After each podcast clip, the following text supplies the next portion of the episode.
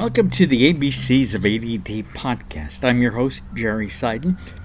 At this time, as we're beginning the um, the podcast about ADD, I'm reading from a book that I wrote about ADD uh, called uh, Born Losers or Leaders A Positive Spiritual Perspective on ADD.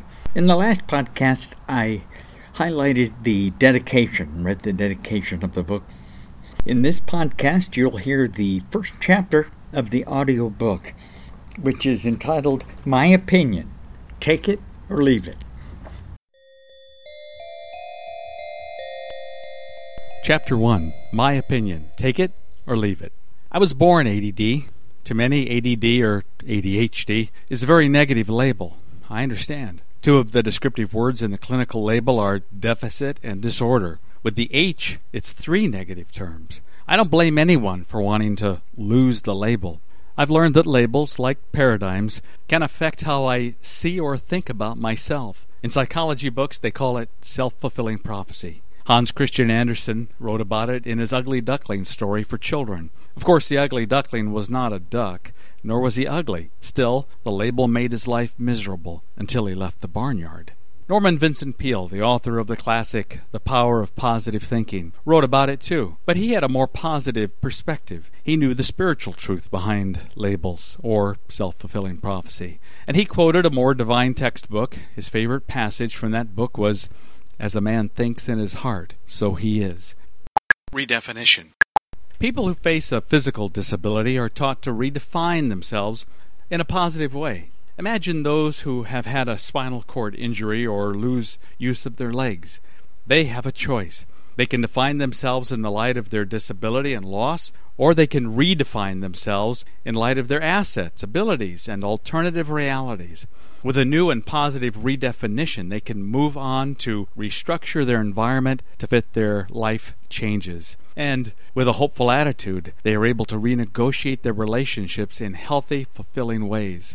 Today I know that the disability and the label is in my head. It is my choice. The degree to which it negatively affects my life is a decision that I make. On the other hand, it is very different if I tell a child that he or she is disordered and deficit. My conscience compels me to help that child discover his or her difference. Every day of my life, I counsel and help people who believed the negative labels. They accepted at face value the words of teachers, experts, and parents. Like me, they had their noses rubbed in every indiscretion and mistake at home, school, and work. Did it help them to have their deficits and disorders tattooed upon their spirits? Ask them yourself when they sober up, get out of rehab or jail, or return from the abyss of depression. Thomas Edison, dull witted. In the third grade, Thomas Edison was told that he was dull witted unable to learn. His mother was concerned because he still couldn't read. She went to the schoolmaster and asked why. He explained that Thomas was a dull witted idiot. He offered to let him remain in class as a favor to the family. But the teacher assured Mrs. Edison that Thomas would not learn anything. Thomas Edison's mom grabbed her son and went home. She explained to Thomas that he would be homeschooled. Then she sat beside him, lifted his chin, looked into his eyes, and said, Thomas, there is only one rule in my school. You do not have to learn anything that you do not want to learn. Then Mrs. Edison went into her bedroom and looked at herself in the mirror on her vanity. With a sober and level stare, she said to herself, And here's your homework, Mom. Make him love the rest.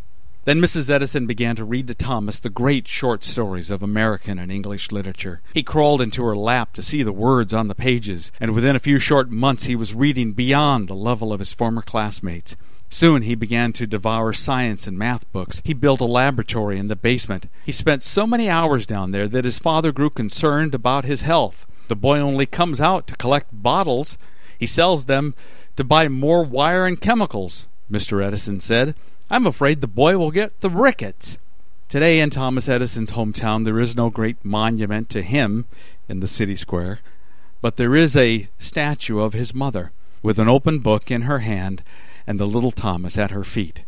Mrs. Edison's little boy is still the most prolific patent holder in American history. Not bad for a dull witted idiot. My words. I've written several books on ADD. They were all for other people, docs or other professionals. I was paid to research the disorder. I got to travel all across the country. I met, heard, and learned from the nation's leading experts on ADD. During my research and reading, I realized that my son and I were ADD. In fact, my whole genetic family had the characteristics and traits. We had all the creative abilities and gifts, as well as the addictive behaviors and alcoholic tendencies. I really came to understand ADD in depth. Still, in the books that I wrote for others, I had to say what they wanted. My opinion didn't matter. They wanted to use my gift, not hear my guff. But this book is very different. The words in this book are mine. I've quoted a few folks with good ideas. I needed a little help to fill in a few blanks and connect a few dots. Still, the bottom line in all of this is my opinion. I'm not a doctor of medicine or anything else. I know how to get the title and degree, if I want. I know a guy who can print up the necessary documents in a few days, but I'm not interested. I've worked for lots of doctors and experts. I ghostwrite their books and the occasional dissertation. They want, need, the additional label of published author. I don't need or desire titles. I can't stomach the self promotion that's required. Experts spend most of their time proving themselves to other experts. They worry about what others think. They keep an eye on their critics. Everything they do and every thought they have has to be researched and related to what somebody else did or thought. Experts have to establish that somebody else also had their ideas. Then they quote, footnote, and commit to rote what the other guy said. It's their insurance. They have someone else to blame if they're wrong. I know that game. That's why I'll mention Plato. But don't blame Plato. If you think I'm wrong, blame me. I don't care. Plato is not my insurance. He's my hero, one of many. The writer part of me loves Plato. I met him up in the light. He was inductive. He encouraged people to think for themselves. He taught folks to put the pieces of the puzzle together to form their own ideas. He told stories and wrote dialogue. He didn't tell tales that illustrated truth. He shared stories that shed light and inspired truth. His audience either listened or laughed. They sensed substance or saw only shadows. The writer in me also loves old Mark Twain and all the American realists. Twain didn't footnote, he had satire. He didn't prove his truth, his truth spoke for itself. His short story, The War Prayer, is my favorite example. He held up a mirror to America and let the nation see itself. Through humor and wit, he showed the insanity of unbridled patriotic zeal and religious fervor. But there, amid his humor, was the horror of the Spanish American War.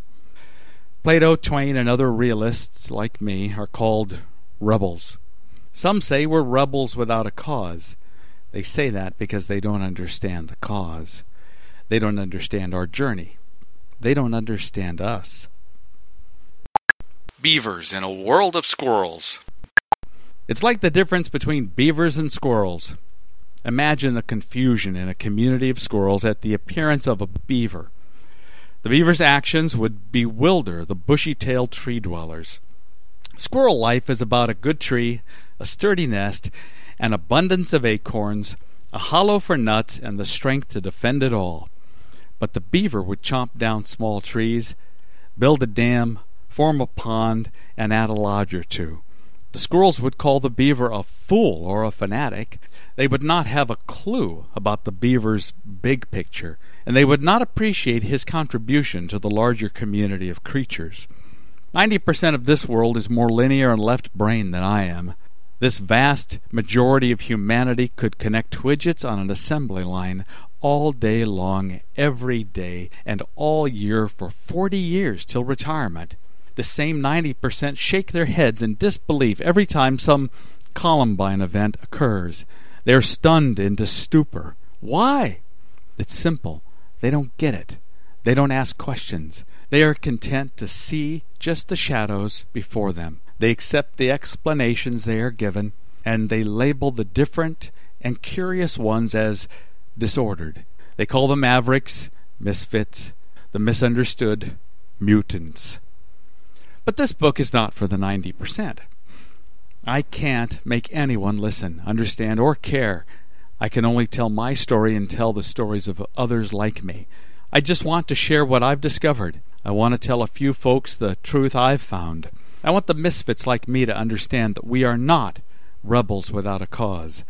Instead, I believe that we are rulers without a clue. I want to share some important clues that I've discovered. I know that we, this strange slice of humanity, were created to be the leaders, not the losers. Plato called us the guardians, but we are guardians in exile. My story may be yours too. So I don't need to be a recognized expert to write what I've written. My life, my family, my friends, and my days on this earth have qualified me.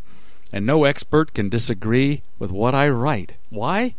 This book is not an argument to prove a point. This is not a treatise to support a thesis. This is more of a journal that describes a journey, my journey. This is a story about me and my thoughts and others who are like me. I know that certain people see themselves in my story. I know that some people have caught my point of view. That's okay. They made their own decisions. They drew the conclusions. They connected the dots. They took some of my dots and added a few of their own and drew a picture for themselves. Warning The easily offended should not read this book. Those who believe that experts have all the answers should put this book down now. Those who believe that pills hold all the solutions drop the book and walk away. Those who follow procedure and obey all the rules obey this cease and desist. Those who believe that ADD plus H or LMNOP is a disorder and disability from the start, please give this book to a maverick, misfit, or someone with a mohawk. Those who think that ADDers just don't care, please return to your tree. Those who believe that ADDers need to try harder and apply themselves, please try to get a refund for this book. Those who feel that ADD is from bad parenting, please return to your pulpit or pew. We won't bother you there. Those who see ADD as a moral defect, please return to your glass house. We have a surprise for you. Note All the quotes from The Republic of Plato are from the Oxford University Press edition, translated with introduction and notes by Francis MacDonald Cornford, Doctor of Literature. This is the book and translation that I recommend.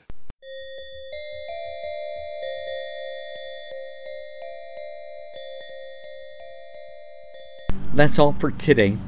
Thank you for tuning in.